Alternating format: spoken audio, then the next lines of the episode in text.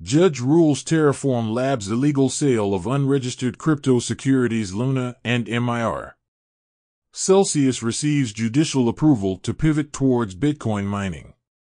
Avalanche Foundation to support the meme sector through the Culture Catalyst funding program. Eric van der Wal, head of Oasys Ecosystem, predicts the rise of blockchain gaming in 2024. Compliance will aid safe development.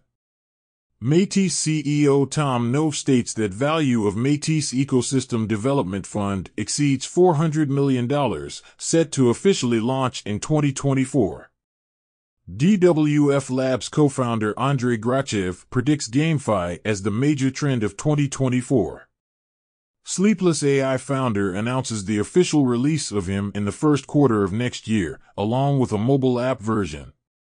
DWF Labs establishes an investment and market making support partnership with Leverpro. That's all for today. Have a good one.